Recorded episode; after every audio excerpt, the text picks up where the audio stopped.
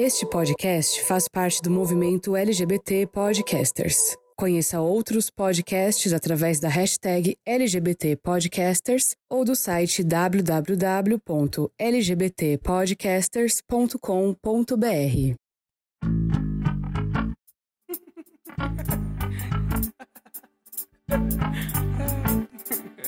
Olá, you rollers!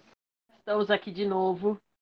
Mais uma semana, mais um episódio especial desse mês do orgulho LGBT, QIA+. É, tá sendo muito legal fazer. Eu acho que a gente... Eu fiz aquele vídeo dizendo que vai, vai sobrar para julho. Tenho certeza que vai sobrar para julho desses episódios, porque tem muita gente legal topando fazer com a gente. E, de novo, né? A gente quer ouvir Uhum. a maior quantidade de vozes possíveis. Eu sou a Karen. Eu sou a Veridiana. E com certeza vai passar para julho, porque acho que a gente vai até o final de julho fazendo. Tem ainda um montão de coisa para fazer. Legal. Então, e orgulho é todo dia, né? A gente usa o mês de junho, mas a gente vai no ano inteiro. Exatamente. É, E hoje a gente está com, com, com duas pessoas assim muito especiais também, que a gente está super feliz de receber aqui, deixou a gente muito feliz de topar, isso é verdade. né, cara? Mais uns gritos histéricos da Feridiana no meu WhatsApp, quando, quando a Bruna confirmou. Sim. Ah, eu sou histérica mesmo, grito mesmo, a cara fica surda, não tô nem aí. Aí. Muito Vamos deixar eles bom. se apresentarem? Vamos deixar eles se apresentarem, por favor. Oi, gente. Olá, pessoal. Eu sou a Bruna. Eu tenho um podcast também chamado Tá Tudo Bem Podcast. É, o meu signo é de Sagitário e eu sou uma pessoa pansexual. É, meu nome é Luca, sou Luca Najar, tenho um canal no YouTube que eu falo muito sobre a minha transição de gênero, que eu sou homem trans, mas eu também falo sobre lifestyle, né, que é estilo de vida, eu falo sobre filmes, sobre séries, sobre moda, enfim, Uhum. sobre a vida. Este homem é mil e uma qualidades, gente. Fala sobre várias coisas e nós somos um Ele casal. é um homem completo. Completíssimo. é um homem completo. O- Aquele pacote que todo mundo gostaria de ter. Eu acho que todo mundo que né, é, namora com homens adoraria ter. O pacote completo. Exatamente. Gente, é um prazer ter vocês aqui. O, o- tanto o canal quanto o podcast é uma delícia de ouvir e ver. Eu- a gente acompanha já faz tempo já. O podcast é Sim. relativamente novo, né? Mas Sim. o, o canal, assim, eu acompanho já faz bastante tempo e é uma delícia, assim. O prazer é nosso É, de ter está vindo. super feliz de É. estar aqui participando. Fiquei super feliz de ter sido convidada, topei na hora. Topou mesmo. E eu fiquei muito feliz e gritos histéricos de novo, né? Porque eu sou assim. Muito bom, eu também. Toda vez que alguém topa gravar comigo, eu fico dando gritos histéricos. Ah, então tamo junto. O Luca falou o signo? Não, meu signo é de gêmeos, sou gêmeos. Geminiano. Acabei de fazer aniversário, As dependendo da data que sair esse podcast. né? As pessoas acabaram de perder o encanto pelo homem. É mentira. É, são Tava normalmente perfeito demais. Tava perfeito demais.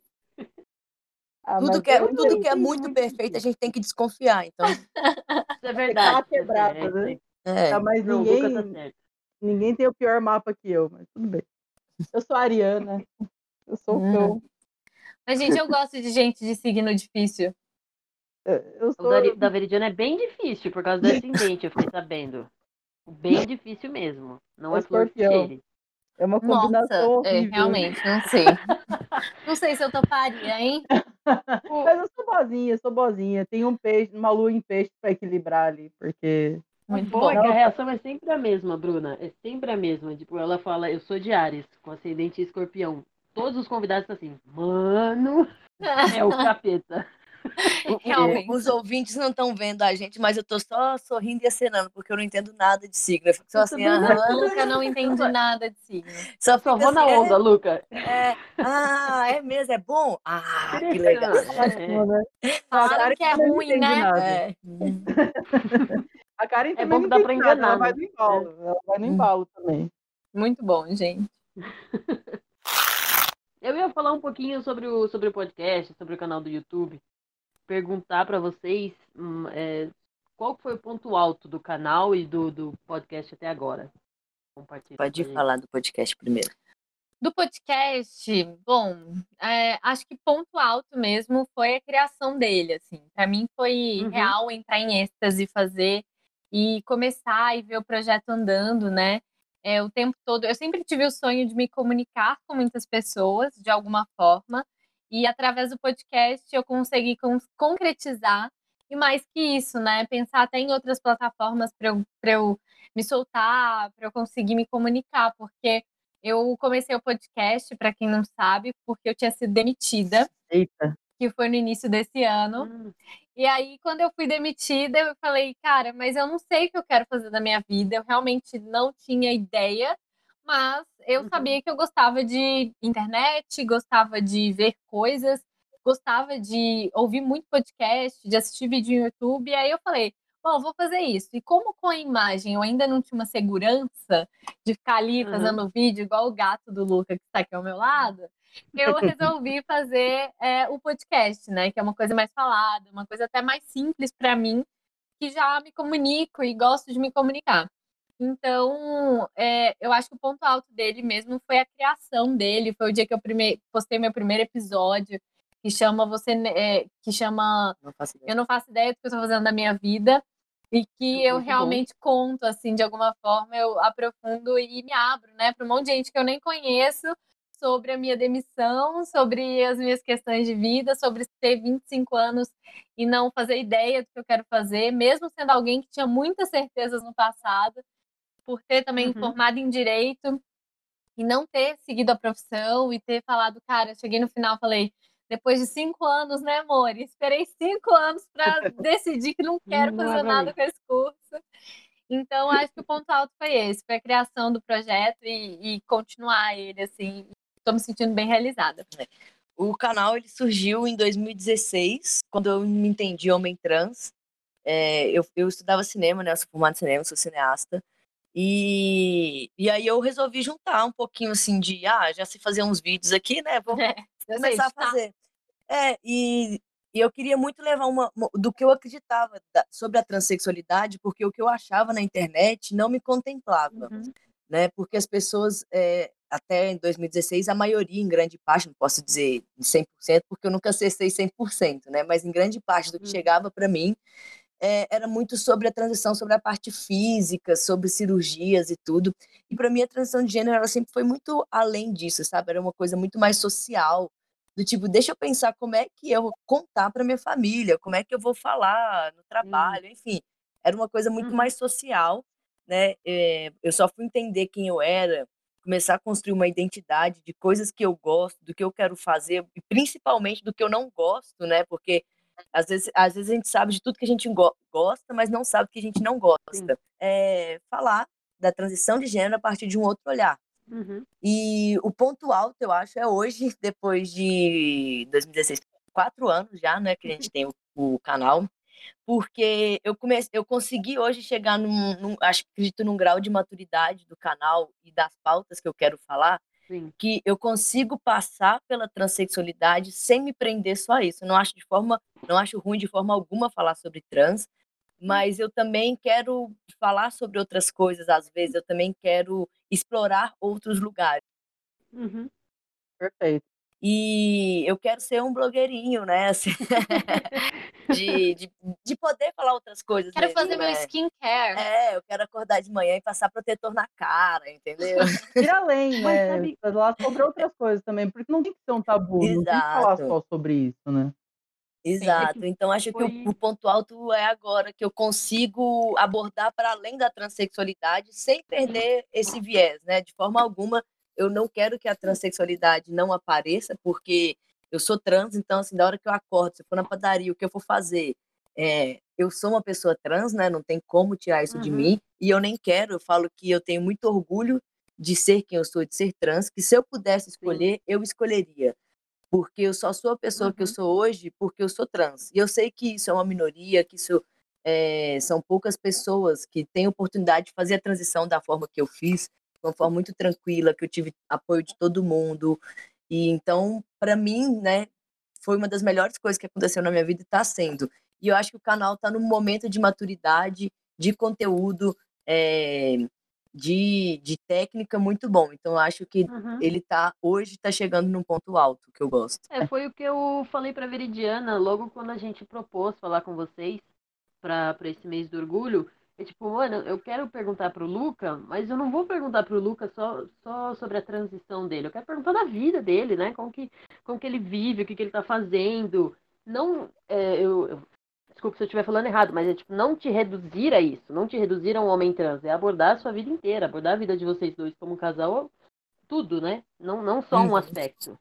Contemplar como mais. A gente é um casal LGBT hétero, né? Que- Exato. Mas é, eu acho muito importante, assim, quando a gente está falando sobre é, o orgulho LGBT, QIA+, eu acho que é uma parte que é nossa, é legítimo, mas também é Sim. muito legítimo a gente conseguir se reconhecer como outras coisas, né? Para além de ser LGBT. Eu acho importante a gente saber se reconhecer, como o Luca disse mesmo, ele é cineasta, ele gosta de falar sobre filmes, ele ama séries, ele ama Uhum. assistir filmes, ele ama edição de vídeo, ele ama conteúdo audiovisual. Então, por que não também a gente entender que é, ele é muito mais do que só uma pessoa trans? Reduzir as pessoas trans, as pessoas negras, as pessoas que fazem parte de alguma minoria, a quem a sua existência, né, é algo muito, é, muito ruim, é algo que não deveria de existir, né? A gente tem que lutar contra isso, porque eu sou uma mulher preta e eu falo que eu não digo só sobre as minhas questões raciais. Elas são Uhum. importantes, elas são parte da minha vida, mas elas não são o meu todo. Pelo contrário, tem outras questões de vida que devem ser ouvidas e que eu preciso falar sobre elas também, né? Sim, Não, com claro. certeza. É sobre o ser sapatão também, né? É, a gente, às vezes, acaba se prendendo muito naquilo porque a gente ainda precisa de muita voz sobre isso. Mas a gente não é Sim. só isso, né? Sim, com certeza. De novo, eu sou a tia aqui do, do, do episódio, né? Porque eu, tô, eu tenho 35 anos, né? E, e eu tô ela é passando por esse processo. Eu sou sempre a tia do episódio. É, e eu tô passando por esse, esse momento de questionamento de novo. Eu teve uma questão, eu, eu tive uma empresa por 13 anos. Ano passado eu falei, não quero mais, se lasque, vou embora, vou fazer outra coisa. Muito bom. E eu e, e não tem problema, né? E não tem problema. Essa é, que se questionar o tempo todo e trazer isso o tempo todo é, é parte da vida da gente, né? Exatamente. É, voltando só um pouquinho antes da, da caixinha que a gente está falando, porque se a gente ficar muito preso nessas caixinhas, a gente acaba fazendo a mesma coisa que a sociedade heteronormativa faz. Né? Tipo, você pertence só a essa caixa e eu, não, e eu vou ignorar todos os outros aspectos da sua vida. E aí a gente está reproduzindo in- isso dentro da nossa própria sigla. A gente está fazendo Sim. isso com quem a gente deveria abraçar. E eu acredito e, né? também, quando a gente está falando de produção de conteúdo na internet, eu vejo, por Uhum. exemplo, pessoas cis, brancas, é, tendo um destaque relevante onde elas quiserem. Então, elas Uhum. podem. Eu vejo até pessoas que saem de um nicho específico na internet, que estão falando sobre um, um assunto, sei lá, culinária. E de repente sai de culinária para skincare, que é outra coisa, que é tipo maquiagem, passar produtinho de beleza na cara. E o público ainda assim quer ouvir, quer ver as pessoas falando sobre isso. Quando é uma pessoa LGBT, uma pessoa negra, uma pessoa que as pessoas limitam elas a uma caixa específica, elas só podem falar sobre aquilo, a gente acaba é, condicionando essa pessoa a apenas viver a sexualidade ou a cor da pele ou essas questões e não mais as outras questões. Então, a gente desumaniza essa pessoa de ser alguém que pode. O Luca, que começou lá em 2016, eh, a gente estava junto já, eh, falando sobre a transexualidade, que era uma coisa que ele estava vivendo muito, de repente Uhum. querendo viver outras coisas na vida, e aí as pessoas ficam, não, mas eu tenho que te ouvir falando sobre quem você é. Isso também é muito ruim, né? Então, a gente quer. Eu falo assim, outro dia eu estava conversando com uma amiga, Sawane, ela Aham. falou: ai, eu sou uma mulher preta e eu só queria ser alguém, sabe? Ser Comum, normal, comum, ser assim. comum, viver comum, minha vida sem ter problema, sem, achar, sem pensar assim, minha filha tá na escolinha, daqui a pouco ela tá um pouco mais velha, ela vai sofrer racismo, eu vou ter que lidar com essa questão. Eu só queria não ter essa preocupação, sabe? Assim como a Uhum. gente, né? Eu acho que a gente hoje tem o mesmo orgulho LGBT que é importantíssimo, que é para ser celebrado, Sim. que é para ser lembrado, que é para ser revisitado uhum. sempre, que faz parte da nossa Sim. história. Mas é importante também que a gente lembre todos os dias do ano que nós não somos só LGBTs e que a gente também tem várias outras histórias para contar e elas precisam ser ouvidas. Precisa não queremos ser, ser reduzidos Sim. só à nossa sexualidade, sabe? Ou à nossa identidade de gênero. Sim. Verdade. É que nem a Sala estava falando, a gente estava gravando com, com as dedilhadas na terça-feira e a gente estava falando sobre isso, né? Que nem elas falaram. A Sá falou assim: a gente ia precisar falar sobre isso. A gente Sim. ainda precisa, né? Não deveríamos ter que falar sobre isso o tempo todo. É, mas é, é, bem isso mesmo. A sociedade ainda exige isso da gente, mas a gente não queria ter que se preocupar com isso Exatamente. toda hora. Eu ia comentar sobre o episódio da Maria com você, Luca. Que o, o episódio que Pode você falar. fez com a Maria, da menina trans. Eu achei aquele episódio tão uhum. lindo, tão tocante. Ele é, né? Porque o, o, os pais só aceitaram a, a, desculpa, a identidade de gênero da menina. E, e eu, eu, né, de novo, é aquilo que deve ser feito. Uma história parecida com a sua, que você teve a facilidade com a sua família, né? Mas uhum. é, é bonito de ver também o que ela já teve que passar até agora para chegar nesse ponto da vida dela, de patinar e ter que lutar, é, ter que batalhar para patinar com outras meninas Uhum. É, para os ouvintes que não, não, não, assistiram o vídeo, né? É, o vídeo é a Maria Joaquina, que é uma criança de 11 anos de idade trans, né? Uma menina trans de 11 uhum. anos de idade. E ela foi adotada, coincidentemente, por um casal gay, né? Os caras, uhum. eles estavam na fila para adoção e aí caíram lá três irmãos. Eles não sabiam, assim, quando eles adotaram, que Maria Joaquina era uma mulher, uma criança, no caso, né? Uma criança trans a princípio eles tinham adotado três meninos, né? Um menino, um, aliás, dois é, meninos e uma menina. Dois meninos e uma menina. E, futuramente, um dos meninos veio se entender como uma criança trans. E é muito uhum. legal porque o pai, mesmo ele sendo gay, ele não tinha conhecimento nenhum sobre transição, sobre identidade de gênero, assim, nunca tinha se questionado. Conhecia uma outra pessoa, mas também é, e, e tá tudo bem, às vezes, a gente também não se aprofundar, né? Não é que ele era uma pessoa uhum. maldosa, preconceituosa, ele só realmente não tinha contato, uma pessoa mais velha também, né? A gente que, eu, eu tenho 30 anos, quer dizer, eu vou fazer 30, né, ano que vem ainda, mas assim, já tô com o pezinho lá. Eu tenho quase 30. A, a, a, quando eu era mais novo, a internet era difícil. Eu fico imaginando quem tem 40, né, quem tem 50, não, não teve acesso hum, a algum, algum, Exatamente a, a, facilidade que a internet traz de, de conhecimento para a gente hoje, né?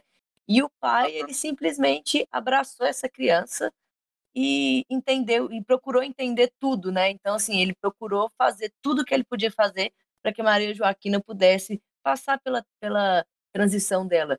Tanto agora que ela está começando a entrar na adolescência, né? Que ela está com 11 anos de idade, mas que ela possa passar de uma forma tranquila, né? Que a gente não tenha mais uma criança trans no armário, é, precisando esperar ter 18 anos para poder conseguir uhum. tomar hormônio, ou, enfim, com, com 11 anos não pode tomar, mas você tem que esperar tanto tempo, né? Para conseguir é, ser você, ser né? você, exatamente. Sim.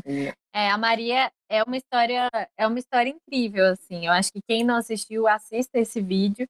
E eu acho que ela, é, essa história traz um aprendizado para gente, né? Que é a importância de olhar para as nossas crianças, entender que no mês do orgulho LGBT também, em todos os outros dias do ano, a gente precisa entender que existem crianças LGBT+.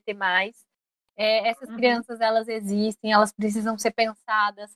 Esses pais que estão lidando com essas crianças, eles precisam procurar terapeutas especializados para conseguirem também é, é, saber até onde vai, até onde a criança deve ser protegida, até onde não, para essa criança Sim. ser criança também, né? Não ter a, a uhum. sua infância retirada por causa da, da questão de ser uma criança trans ou de ser uma criança LGBT, né?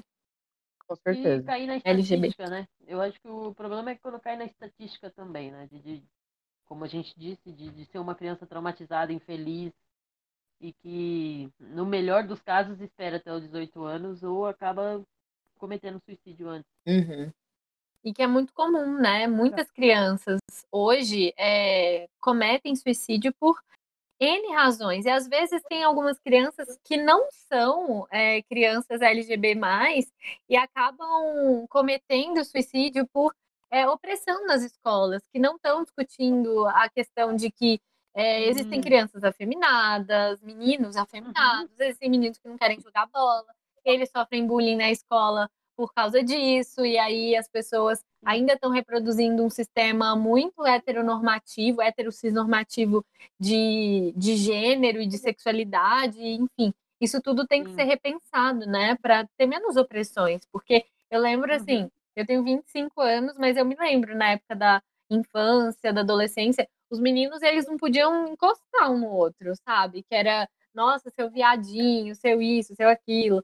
As meninas, uhum. elas não falavam sobre absolutamente nada, né? A gente, eu e as minhas amigas, inclusive a maioria delas se tornaram sapatão na vida, mas a gente, eu lembro que na adolescência e na infância a gente não falava sobre nada, assim, a gente não sentava e conversava, assim, ah, será que a gente gosta de mulheres ou é, coisas, uhum. é, nunca houve esse tipo de questionamento, né?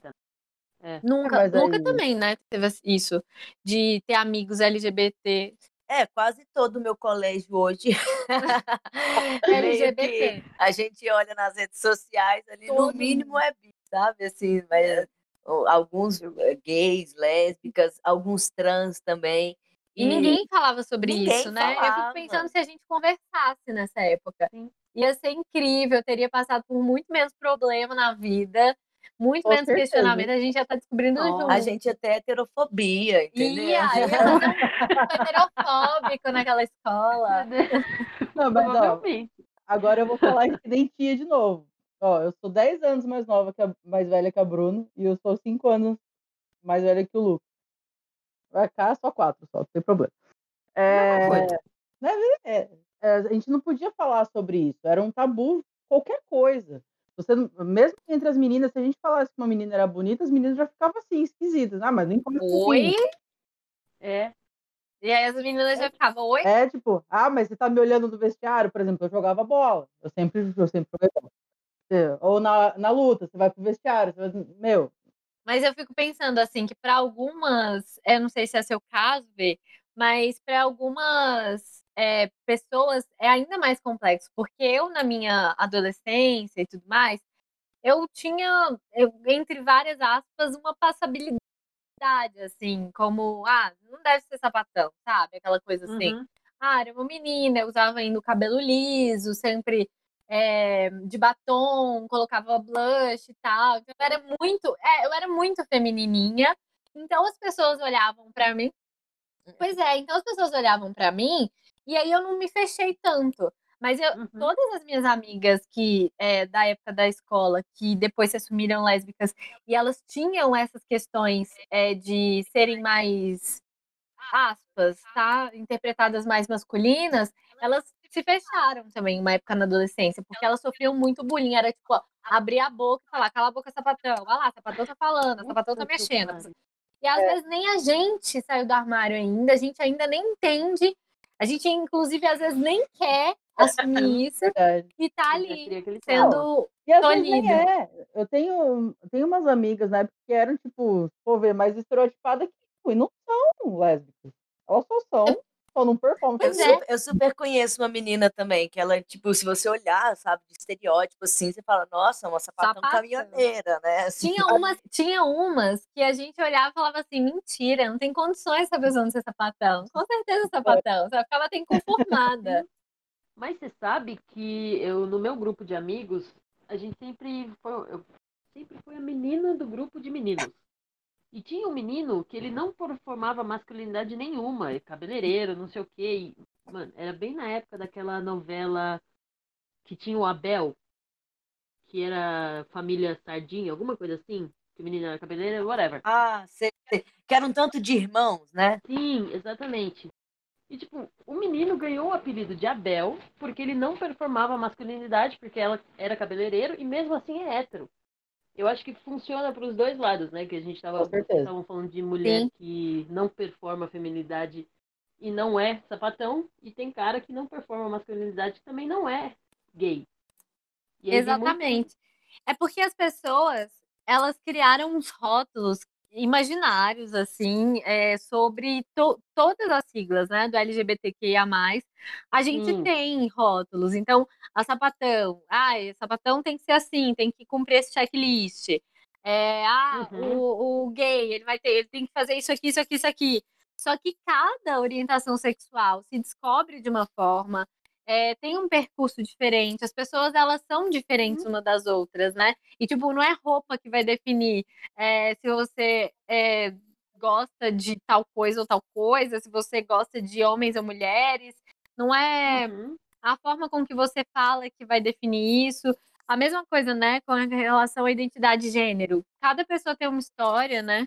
Sim, total. E Assim, cada um se entende de uma forma e cada um passa pela sua transição de uma forma e não existe uma regra ou um jeito, sabe? Cada homem trans vai ser completamente diferente de, um, um do outro. Sim, eu lembro que quando o Lucas se assumiu trans, a gente começou a consumir muito conteúdo, assim, tipo, tanto de internet, quanto ir em debates, palestras, que pessoas trans estavam falando, falavam sobre isso. Então a gente estava assíduo, assim. Era todo final de Uhum. semana, toda semana a gente estava fazendo alguma coisa para entender quem eram essas pessoas, é, quem eram os pares dele, para entender como que as pessoas, como foram as histórias, enfim. E aí teve uma época assim que a gente estava conversando e foi muito isso. A gente falou, cara, não existe uma regra. Tinham muitos meninos que tinham histórias próximas ou parecidas com a do Luca, mas tinha gente que tinham outras questões e outras histórias, e isso foi muito importante. Porque aí sim a gente falou, ser trans, né, não é uma receita de bolo, não precisa cumprir um checklist, cada pessoa vai se Uhum. descobrir de uma forma, cada pessoa vai ter é, necessidades, acho que posso dizer assim, Aham. diferentes. Sim, né, é, tem, cada um quer fazer a sua transição de uma forma. Sim, e aí Sim. tinha os meninos trans que optaram por não tomar testosterona, e no início, na nossa Uhum. mente, era tipo, ah, deve ter que, todos têm que tomar testosterona, testosterona meio que Uhum. deveria de ser uma regra. E não é, vários homens trans não querem tomar testosterona e não vão, sabe? Porque o corpo deles tem que ser legitimado da forma como que é, né? É, e a gente também descobre as pessoas não binárias, enfim, Foi, foi linguagem neutra, a gente foi descobrindo gênero tudo. fluido. E aí a gente foi entrando num universo muito que para mim, que sou cis, foi muito diferente de tudo que eu já tinha experienciado. E eu acho que se, mas é muito importante entender que não existe uma regra, né? Eu acho que a gente, enquanto comunidade, está descobrindo que nós somos plurais, né? Mas, tipo, por que não, né? Por que, porque, de novo, as caixas. Por que pegar a caixa e falar assim, você tem que se comportar dessa maneira, você tem que passar por esse processo dessa maneira. Você só pode gostar de mulher se você for dessa maneira.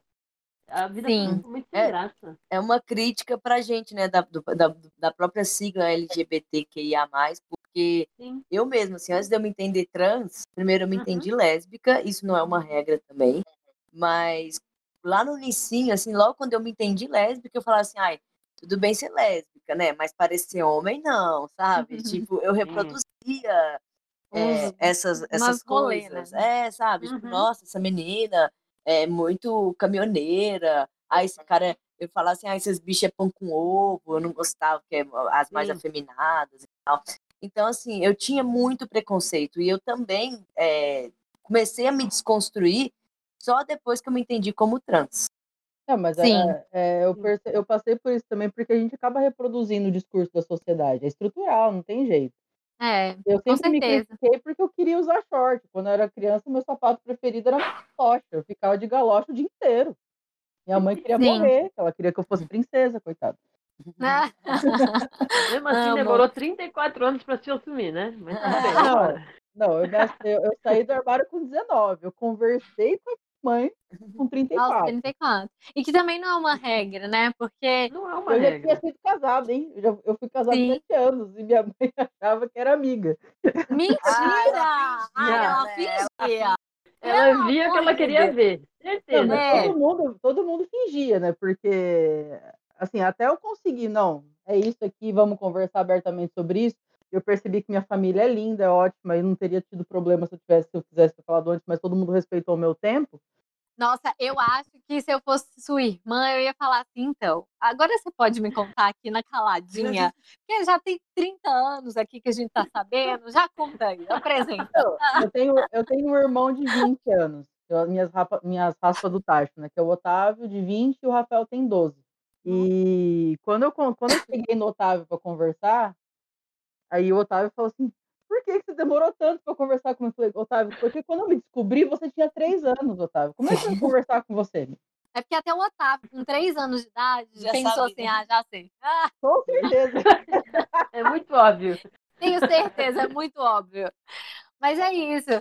Mas eu acho assim, nós também temos gerações diferentes e eu acho que é, por, por essa razão, talvez você tenha demorado não, não vou dizer demorado, porque eu acho que foi um processo, mas não foi tão fácil para você chegar e contar para sua mãe rápido, porque às vezes assim, eu acho que quando eu era, eu contei para os meus pais, eu tinha 18 anos, mas eu estava em outra circunstância, já tinha internet, eu já conseguia dar nome para isso, eu já tinha certeza, hum. então eu já tinha um acesso a pessoas como eu e que tinham o mesmo entendimento, porque eu me assumi também como lésbica, então, eu já tinha um acesso, eu já tinha coisas tão definidas e tão mais fáceis que outras pessoas, né? Então, o Luca, ele demorou, o quê? 24. Chegou aos 24, ele foi se assumir trans. Foi quando ele falou a primeira uhum. vez que ele era trans, que foi quando ele conheceu uma pessoa trans. E aí ele foi entender que o que ele sentia tinha nome. Então, acho que é muito assim esses processos, né, que acontecem na nossa vida. Com certeza. E é muito individual, não tem jeito, né? Igual eu, meu processo ele foi assim. Eu me descobri é, e me encontrei na sigla lésbica, né? Então, passou um tempo. Eu fiquei muito confusa porque eu conheci o Luca, ele se assumiu trans. Então, eu não conseguia uhum. entender qual a minha sexualidade. Porque eu ainda sentia atração por ele, eu ainda sentia que o que a gente tinha é, tinha algum nome nesse universo, porque não dava para falar que eu era lésbica, porque não necessariamente eu me atraía só por corpos femininos, né? Então uhum. eu fui ao longo do tempo desconstruindo também a relação de sexualidade, até chegar em outros nomes, né? Porque é isso também, a gente precisa sempre de um rótulo. Então hoje eu me aproximo mais de um rótulo de pansexualidade, porque eu consigo me apaixonar por pessoas, independentemente do gênero dessas pessoas ou de como essas pessoas entendem os seus gêneros, né? E aí, e, e isso também foi um processo, porque demorei o quê? Desde que você se assumiu trans, tem quatro anos que eu venho me questionando e tentando entender a minha sexualidade, né? Então, demorei quatro anos para conseguir chegar hoje e falar abertamente sobre ser pan. Volta naquela tecla da representatividade, né? Uhum. O Luca não tinha representatividade quando começou a passar pelo processo, quase. Ou hoje é uma representatividade de, um, de uma transexualidade mais leve, de uma transexualidade que fala sobre tudo, não só sobre a transexualidade. E a Bruna também sobre a pansexualidade hoje em dia, né? Tipo, a gente não vê muitas pessoas que falam que é pan, né? É, e para mim foi muito isso, assim, porque eu ouvi a primeira vez sobre pansexualidade, eu fiquei muito perdida, de tipo, será? Não sei. Eu fiquei tentando entender, assim. É, e e aí foi indo, e, e aí só depois de ler, de pensar, de entender um pouco mais sobre, que eu uhum. consegui é, me abrir a isso. Eu ia, não, eu ia perguntar para o Luca como que foi o processo de desconstrução de masculinidade. Porque ah, tá. eu imagino que você deva ter tido um, né, uma pressão muito grande para seguir o papel topzeira, heteronormativo topzeira. uhum.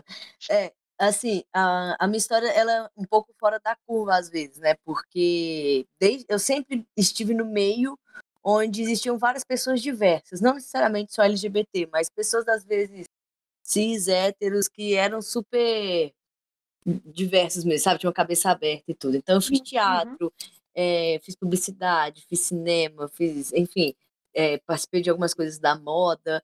Então são meios que tem normalmente pessoas é, um pouco mais desconstruídas, né?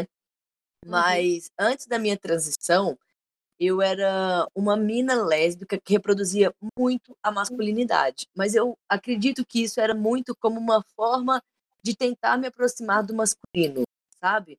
Mais do Sim. que de fato eu queria fazer aquilo, eu queria reproduzir aquilo, sabe? Mas era um jeito que eu tinha encontrado de estar próximo do masculino, porque eu não, não vi outro jeito. Quando eu me entendi homem trans, eu entendi que para ser homem, eu não precisava reproduzir Uhum. tudo aquilo, sabe? Eu não precisava ser escroto, eu não precisava ser machista, eu não precisava ser preconceituoso. é, Enfim, eu podia simplesmente ser eu, sabe? Então, porque eu acredito também é, que todo mundo, em algum grau, sofre um, um preconceito, assim, de ah, é, homens têm que é, performar essa masculinidade, né, essa virilidade o tempo inteiro.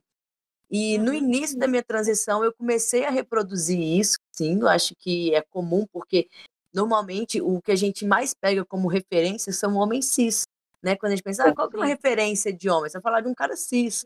Dificilmente, hoje a gente acaba tendo um pouco mais, claro, devido à internet e tudo, produzir conteúdo, mas dificilmente, quando você perguntar para uma pessoa, pergunta para a mulher, qual que é a sua referência de mulher? Ela fala cis, sendo cis ou trans, assim, a maioria, né? É, qual que é a referência de homem? Para mim, era um homem cis. Então, eu Uhum. olhava para um, um homem cis, seja do corpo e atitude, e eu reproduzia aquilo. Para desconstruir, é um processo que a gente tem que estar muito aberto, porque eu era muito preconceituoso mesmo. E foi dolorido, porque você Uhum. entende que tudo que você fala, ou falava, né, e faz e fazia, estava agredindo diretamente uma pessoa e que essa pessoa era meio que um espelho seu, né? Porque ela estava passando pelas mesmas coisas que você e é você tanto você sendo oprimido tanto quanto ela oprimindo mais ainda, né? O, o opressor Sim. sendo o oprimido sendo o opressor. Uhum. Então, é, é, quando eu entendi isso, para mim foi muito sofrido, porque eu falei, gente, eu passei 24 anos da minha vida falando mal de, de pessoas que eu deveria estar aqui apoiando, eu deveria estar segurando, que são essas pessoas que estão me permitindo hoje ser quem eu sou, né? Uhum. E então é um trabalho que você tem que fazer, não foi sozinho, foi com psicóloga, porque eu precisei entender o que que é masculinidade.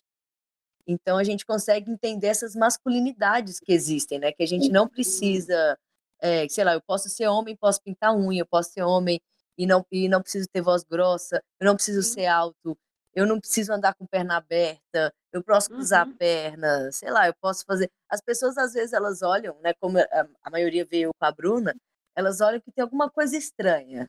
Aí elas acham que a Bruna namora com um cara gay, porque eu porque eu sou muito tranquilão com as coisas, assim, sabe? Sim. Sou, tenho, digamos assim, trejeitos mesmo, sabe? Assim, e não me preocupo com Uhum. isso. Aí depois, sei lá, cada um de um jeito descobre que eu sou trans e fala: "Ah, sabia que tinha uma coisa diferente com você". No meu canal tem muito isso, meus vídeos com a Bruna, as pessoas comentam assim: "Ah, esse cara é gay". Aí depois o pessoal fala: "Não, ele é homem trans". Aí fala: "Ai, tá vendo? Eu vi que tinha alguma coisa Ai, diferente com gente, ele". que bobagem, caramba. Tem que ter, né? Essa é a pergunta que fica perpetuada. Por que, que tem que ter alguma coisa diferente? Por que, que É, não pode e ser um cara aí construidão? E, e eu acho muito, às vezes, agressivo para os meninos, né? Assim, seja cis ou trans também, muitas das vezes reproduzir, assim como, por exemplo, mulheres que não querem reproduzir tanta feminilidade, homens terem que reproduzir tanta Masculinidade. masculinidades para se provar homem, né? Para provar, nossa, Sim.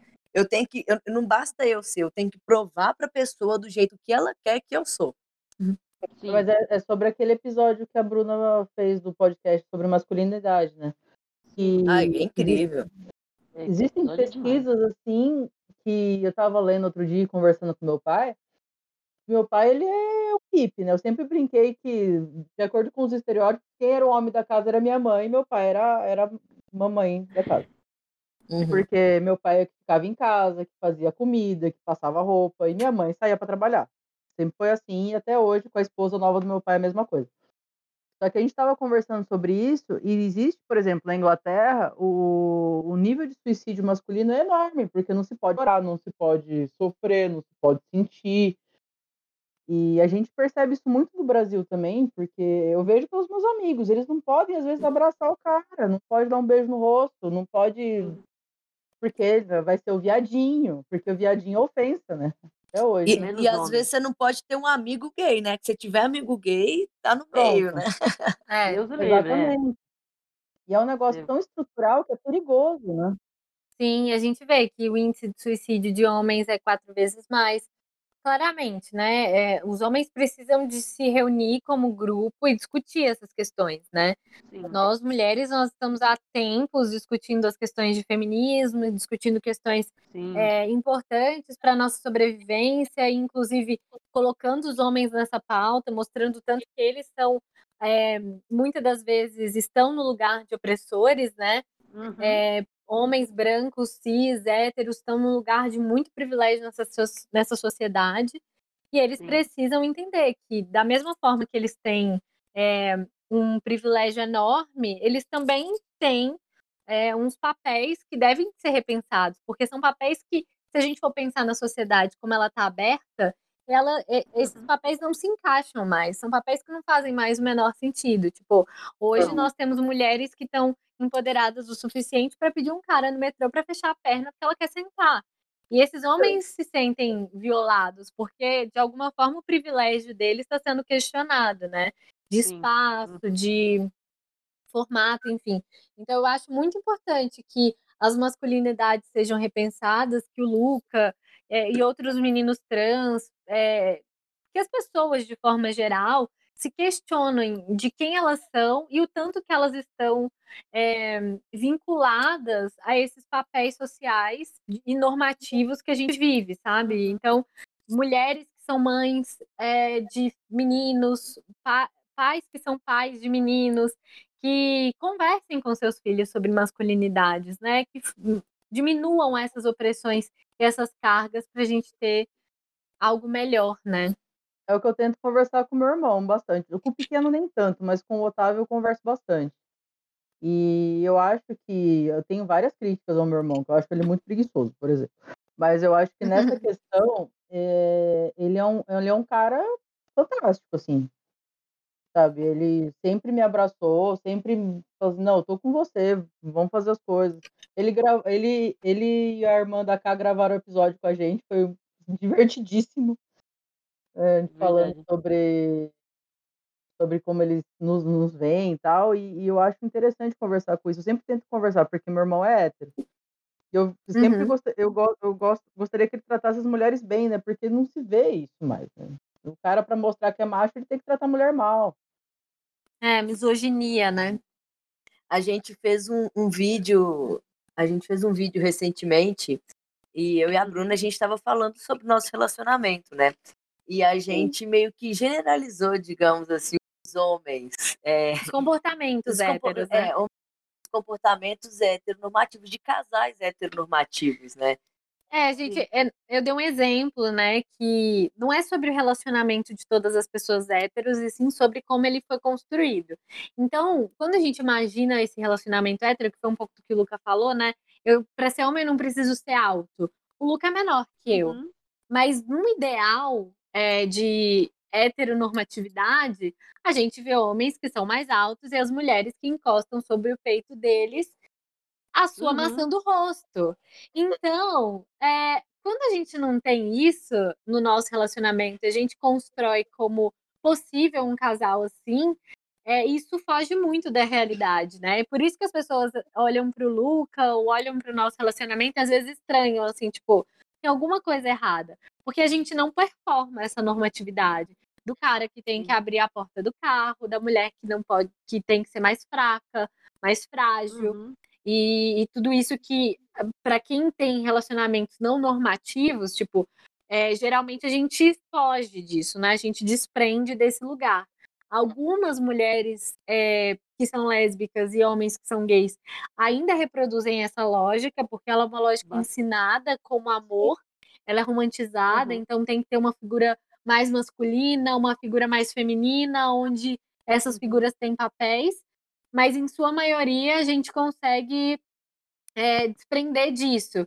E desprender disso é muito importante. E ver que, so, que estamos desprendendo disso é mais importante ainda. Porque aí a gente começa a questionar. Por que, que a mulher tem que ter menos força nesse relacionamento? Por que, que a mulher precisa de ser tão cuidada? Por que, que a conta não pode frágil. ser meiada, né? E tão frágil. É. E por aí vai. É. Então, você, querido né? ouvinte, né, que é hétero, que está ouvindo a gente, não é sobre o seu relacionamento que, é, que tem pessoas desconstruídas, é sobre uma construção social de relacionamentos héteros cis normativos, né? Exato, porque foi, eu fui muito criticada. As pessoas falaram, ai, eu tenho um relacionamento hétero e meu, o meu marido lá lá lá. É o mínimo Tudo que ele bem, deveria ser essa tá, pessoa. O que ele está fazendo é o que é o esperado. Mas, infelizmente, essa não é a regra, né? Senão a gente não teria taxas enormes de feminicídio causado muitas das vezes porque a mulher fala não. Sim, porque a mulher quer ser dona da própria sexualidade, né? A sexualidade, às vezes, ela é morta também, né? Porque Exato. O cara ele não fica feliz, vai lá e tem que morrer. Porque se não é minha, não é de mais ninguém. Exato, isso é uma lógica, né, que reproduz muito. E quando você sai um pouco disso, às vezes o, o homem ele se sente tão mal que ele está se sente inferiorizado em relação à mulher que ele parte para uma agressividade incontrolável, né? Por exemplo, quando hoje ainda é um problema para muitos homens que a mulher ganhe mais, né? E não só para os homens, mas às vezes para a mãe da, da mulher, que tipo fala, é. ai, mas você vai ganhar mais do que o seu marido? Uhum. Nossa, mas é, esse marido não é homem o suficiente, ele tem que virar é. homem. Que é uma lógica também, né? É. No, nesse episódio que eu tô com o Ismael, que produziu, que foi uma das pessoas que produziu um documentário super legal chamado Silêncio dos Homens, é, ele tá falando dessas questões, né? Que a gente sempre fala assim para os homens: vira homem. Hum. E o que, que é virar homem? O que, que é esse homem único, né? Esse homem único é esse papel, lógico, de que é o cara que aguenta tudo, que é o cara cis, hétero, branco, uhum. porque o recorte dos homens negros é totalmente diferente. Então, é, a gente precisa também de questionar, né? É, o que, que, é esse ser homem que a gente fica esperando? Porque é, isso, de alguma forma, se volta contra a gente, que está num papel que precisa desconstruir para ontem esses lugares, né? A Bruna deu uma aula agora. Obrigada. Eu sou meio palestrinha, gente. Não, mas é sério. Não, ah, mas a gente adora. É, mas a Bruna é assim, gente. É 8 horas da manhã ela tá assim. Sabe o que eu tava pensando? Eu falei, amor, são 8 horas da manhã.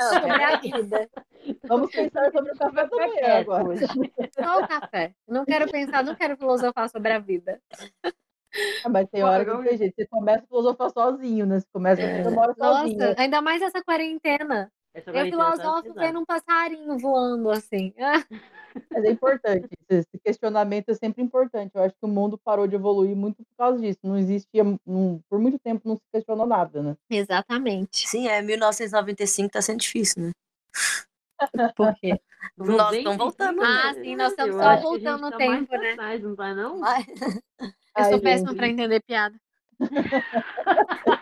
eu demoro, eu demoro um, tempinho também, eu fico olhando assim, mas o que você está falando? É, exatamente. Esses anos 90 tão difíceis, né, galera? É complicado, né? Tá complicado. A informação não está acessível hoje em dia. Eu acho que é em 2020 vai ter carro ignorante. voador. Vamos torcer para isso. Será? Tomara. Ou aquele tênis que amarra sozinho.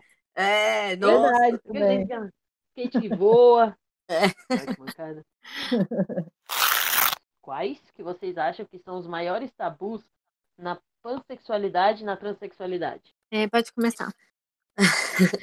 eu acho Ela vai que o, é, eu acho que o, o, maior tabu assim sobre ser trans é sobre a liberdade dos nossos corpos, porque as, as pessoas normalmente pessoas cis impõem que a gente que normalmente a gente quer ter um corpo cis e não e a gente não necessariamente quer ter um corpo padrão cis, sabe? Não necessariamente os homens trans querem fazer uma cirurgia, não necessariamente os homens trans ou mulheres trans, né, querem reproduzir é, um corpo cisgênero, sabe? A gente, a gente quer que os nossos corpos existam. Então, porque assim, uhum. se eu, mesmo que eu faça cirurgia, eu tenho uma cicatriz enorme no peito. Então, quando eu tirar a camisa, as pessoas vão ver que eu sou trans, né?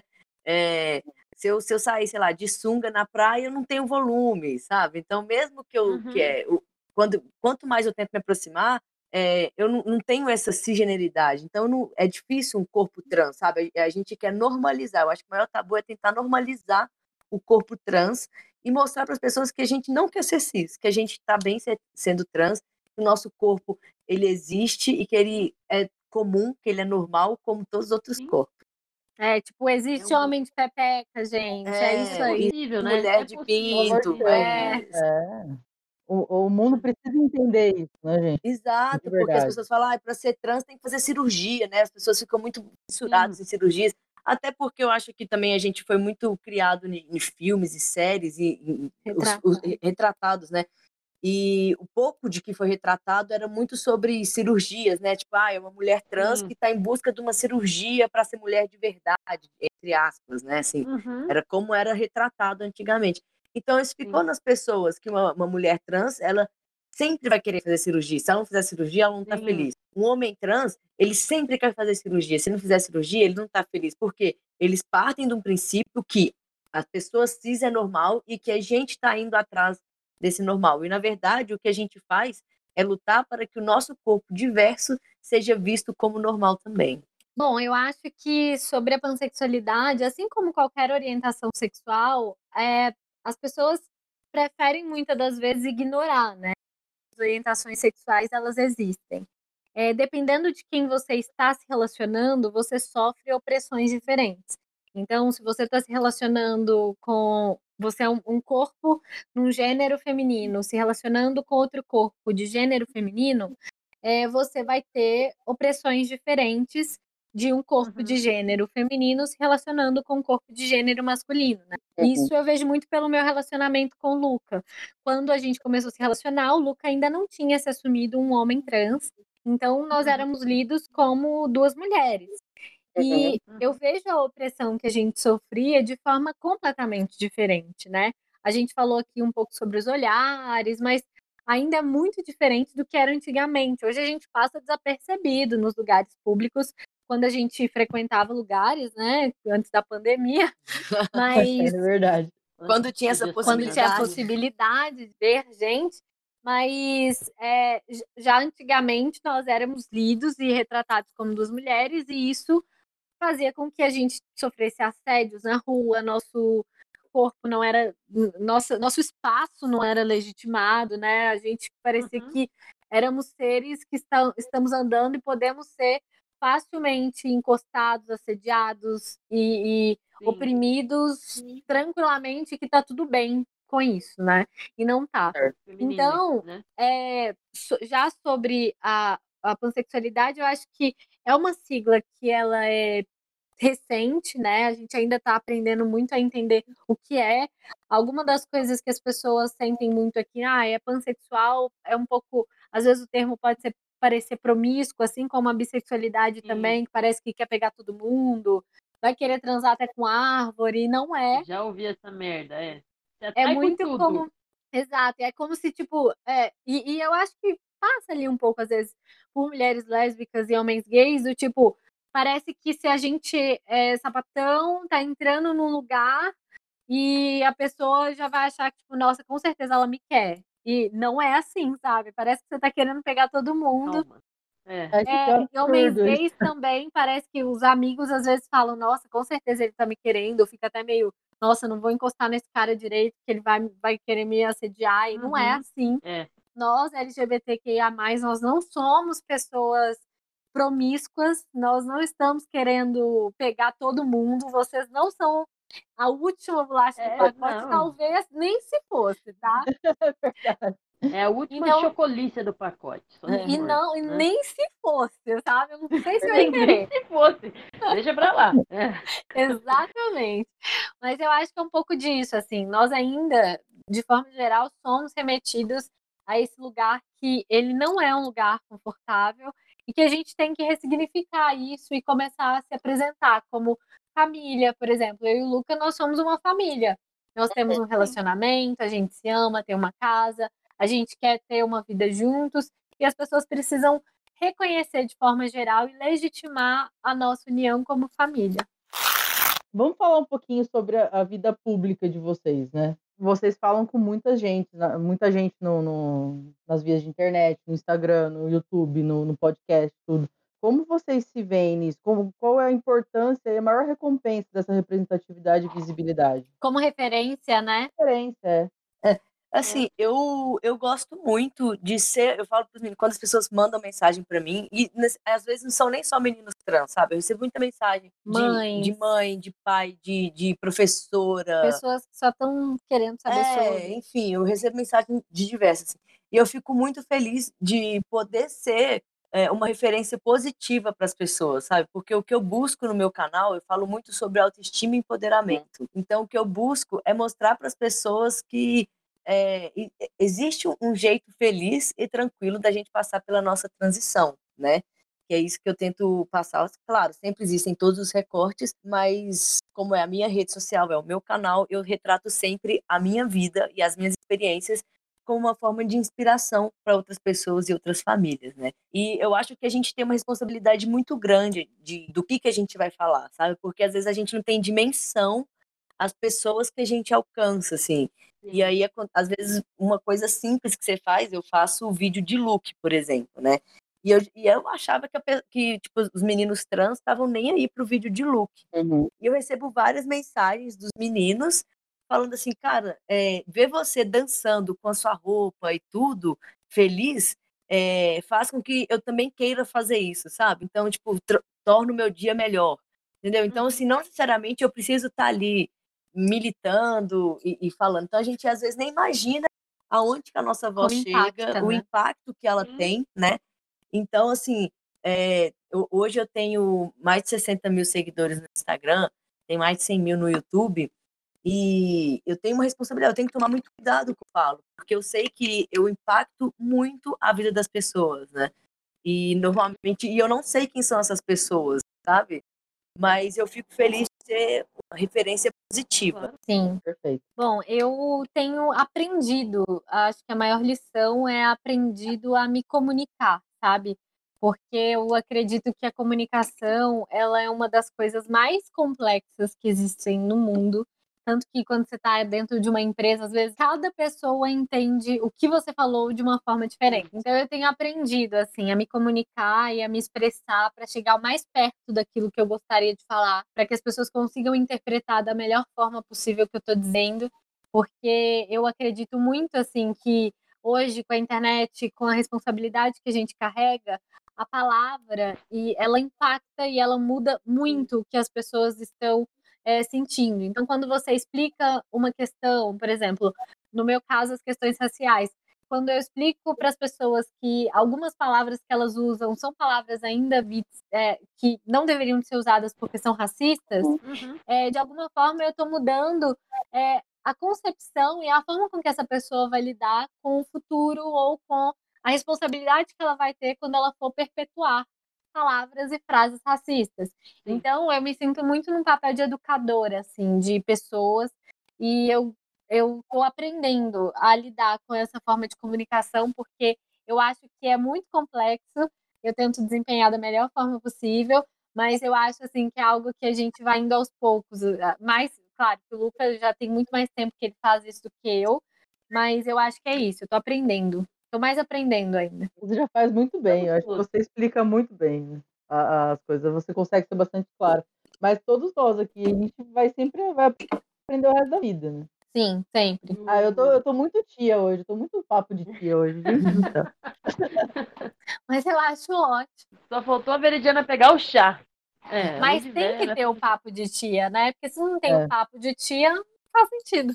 É que além de tudo, eu sou professora, né? Então você fica dando, dando aula para criança, dando aula para adolescente, dando aula para idoso. Tem que dar um sermão no final, né? Tem que dar, tem que dar. Vamos assumir a veieira que não tem jeito.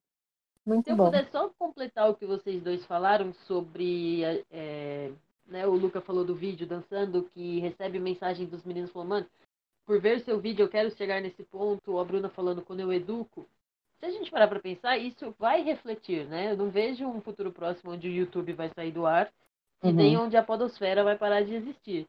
Então, é, eu acho que eu disse isso no, nos vídeos da Dedilhadas também, porque era muito pertinente e agora de novo. Tipo, esse podcast, esse episódio que a gente está fazendo, os vídeos que o Lucas, o Luca faz, os, o podcast que a Bruna faz, algumas pessoas daqui uns anos vão escutar esse episódio e vai, mano, faz muito sentido, né? Como que eu não percebi isso antes? Vai, vai ser sempre uma educação contínua também, né? Vai ser sempre um incentivo é. contínuo. Isso que é legal da, da informação estar tão palpável hoje em dia. Sim, eu acho também que ah, quando você muda né, a percepção de alguém sobre algum tema, quando você desconstrói, nem que seja um pouco a visão das pessoas sobre qualquer coisa com o conteúdo que você cria na internet, você acaba fazendo com que essa pessoa desconstrua outras pessoas. Sim Porque é assim, ah, eu tava, tava conversando, por exemplo, as, sei lá, frases ou palavras Uhum. racistas. Criado mudo. É uma palavra racista. Uhum. Então, tem várias pessoas que falam criado mudo, e aí às vezes alguém fala um criado mudo, aí eu pego e falo lá nos meus conteúdos. Gente, não usa essa palavra, essa palavra não é legal. Essa pessoa que viu vai entender. E quando ela ouvir outra pessoa falando sobre isso, ela vai falar: Poxa, Exato. não fala essa palavra, essa palavra não é legal, ela é meio racista. Uhum. E essa pessoa, e aí a gente vai criando uma rede, onde hoje várias pessoas que de várias idades diferentes já estão reproduzindo coisas que muita gente está desde antes na internet falando sobre, né? Sim. Então eu acho muito importante que é existindo espaços como o de vocês, como o nosso, que a gente vai acabando afetando assim, mudando um pouquinho as pessoas e essas pessoas mudando outras e assim a gente chega num lugar melhor em algum momento. A gente está se encaminhando para o fim, mas eu queria, antes da, da pergunta capciosa, eu queria agradecer muito vocês toparem participar com a gente de novo. É, eu acho, posso falar por mim, mas eu cresci muito nessa conversa, ouvindo a Bruna, conversando com o Luca também. Meu, de verdade, muito obrigada. Obrigada por usar o nosso espaço. E se vocês quiserem, a gente é pequenininho, mas se vocês quiserem voltar, por favor, voltem sempre e vamos, vamos trocar, como que é? O Luca tava fazendo o quê? Skin mask, como que é? É, Não, é care. skincare. Skincare. Vamos fazer um tutorial de skincare também, que eu preciso aprender, Luca. Sim. Cuidar da pele com o Luca Najá. É. Eu sou muito não cego pra isso. É, mas eu gostaria de agradecer muito vocês. Desde a primeira mensagem, a Bruna foi super solícita, assim, foi super legal, tava junto ali com a gente. A gente tá começando agora, a gente começou em março. Março? Abril? Março. Março. Ai, acho que eu é também, março. né? Foi março. O meu foi março, 13 né? de março, que deu uma sexta-feira 13, porque eu já queria entrar com o pé assim, ou dá certo ou não dá. Já entrou certo. bem. Já deu certo. A gente começou a planejar em março e acho que postou o primeiro em abril. E, Ai, Legal. que e a legal. E a gente está amando fazer assim. E o, o contato com pessoas como vocês, que tem tanto conhecimento, tem tanta opinião gostosa de ouvir, que não. A gente vive numa sociedade que às vezes é tão limitada, conversar com pessoas como vocês dá um, dá um calorzinho no coração, né? Tipo assim, não, Verdade, esse mundo, Sim. esse mundo tem salvação ainda, vamos, vamos tentar mais um pouco, né? Então, muito, muito obrigada mesmo. Com certeza, gente. Agora, Tem a pergunta capciosa. Não faz. A gente sempre faz, a gente sempre faz uma perguntinha. que normalmente deixa a Veridiana sem graça, mas aí eu, dessa vez eu vou pegando leve. Ah. O feijão é por baixo ou por cima?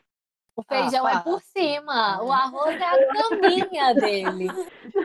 Quem, quem, alguém, alguém faz diferente aqui, gente? Eu, o feijão é por baixo! Meu O Deus! feijão é por baixo! Não, Ai, não, o feijão Aqui tem que fala ser é por do lado, cima, né? É do, é do lado, é do lado. Sem encostar é melhor. gente, Nossa. não. Não, eu às vezes eu abro um buraquinho assim no meio do arroz para colocar o feijão, sabe? Faz um Exatamente. vulcãozinho. O o feijão com certeza é em cima. Eu sou minoria hoje. Com certeza, você vai ser. É, posso fazer a pergunta séria? Foi mal. É, né, esse sendo o mês do orgulho, LGBTQIA+, falando da parada, eu sei que ela não contempla todo mundo, que a parada é muito imperfeita, né? A gente tem uma lista de reclamações, mas como que seria a parada ideal, na opinião de vocês? A minha opinião é polêmica. Qual é?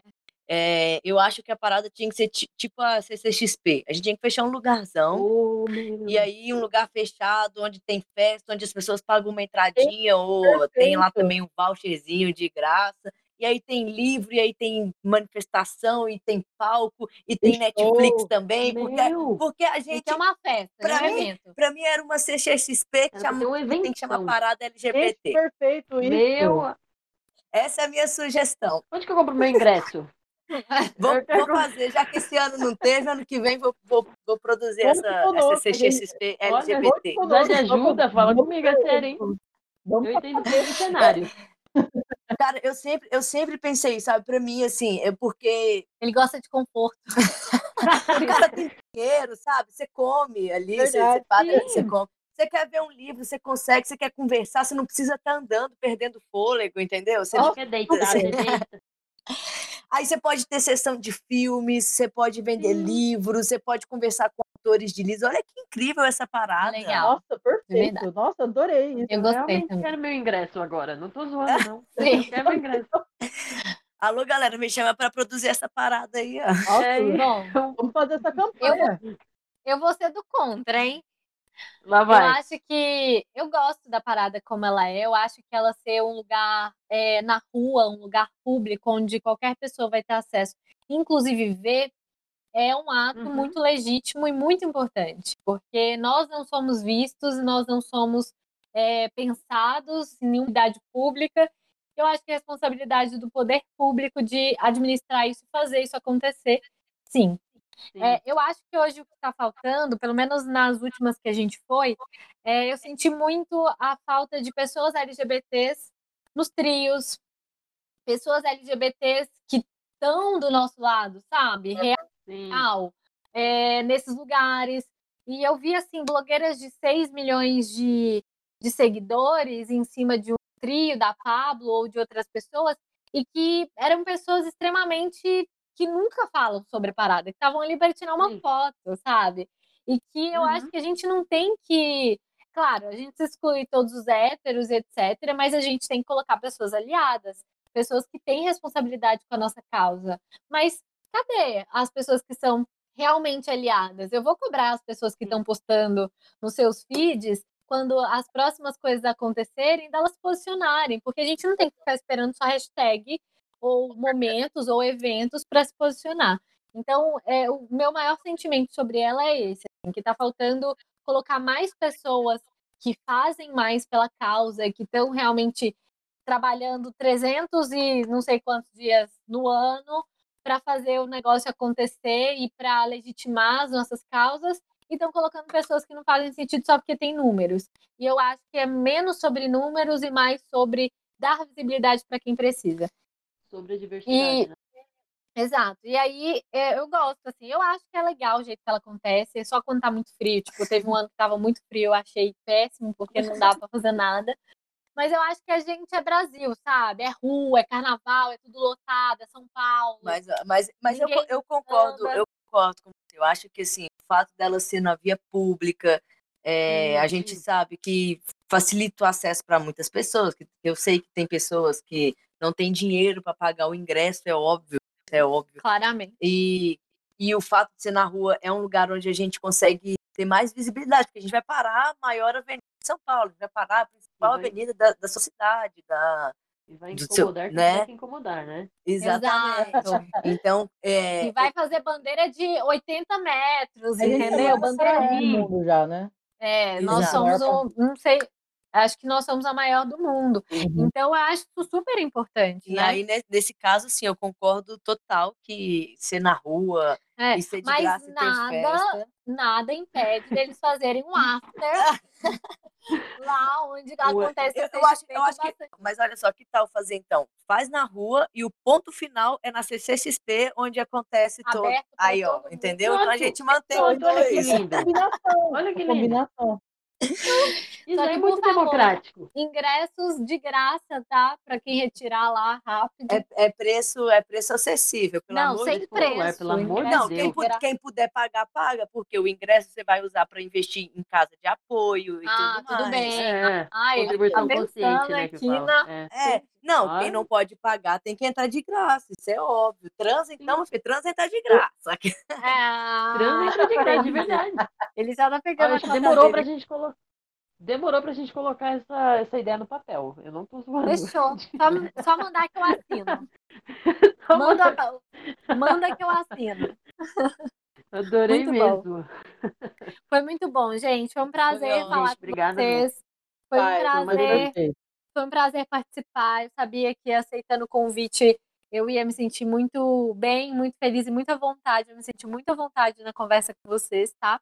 É, muito obrigada, né, pelo espaço também, porque eu acho muito importante a nossa voz estar em todos os cantos. Uhum, isso aí, foi uma Claro. delícia. Obrigado pelo convite, fiquei muito feliz também. Obrigada. Vocês arrasaram, adorei participar. Me chama mais vezes, com certeza a gente volta. Pode deixar.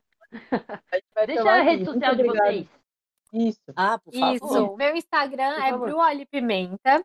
E o meu podcast está nas principais plataformas digitais. E ele se chama Tá Tudo Bem Podcast. É um do iconzinho roxinho. Vocês vão ver quando bater o olho. Isso. E eu, minha- minhas redes sociais todas como Luca Najar. Você, qualquer rede social que você procurar, Luca com dois Cs, hein, galera? Dois Cs. Que é chique, né? Dois Cs é Luca, chique. Luca, É, né? É coisa chique aqui. mesmo, né? Exatamente. Ele é verificado no Instagram, tá? Ah. Nossa, Nossa, chique. Eu quero constar que essa semana saiu verificação no Instagram, eu tenho um namorado verificado. Isso aí. Olha. Achei muito muito chique. chique. Tô muito chique, Gente, galera. achei muito Ah. chique. Fiz até dancinha do. TikTok agradecendo o Instagram. Veja a situação que a gente chegou. E aí você pega o concorrente do Instagram para fazer dancinha agradecendo. Parabéns. Mas é isso. tá agora aí, vai ser verificado no TikTok também. entendeu? Muito É bom. provocação. Tem lá videozinho no TikTok fazendo aquelas coisas tudo. Me sigam lá também. Instagram, Twitter, é, Facebook. É, esse é um criador. eu tô tipo, quase, quase todas as plataformas. Se eu não tiver, vocês podem mandar que eu entro também. Demorou. Perfeito.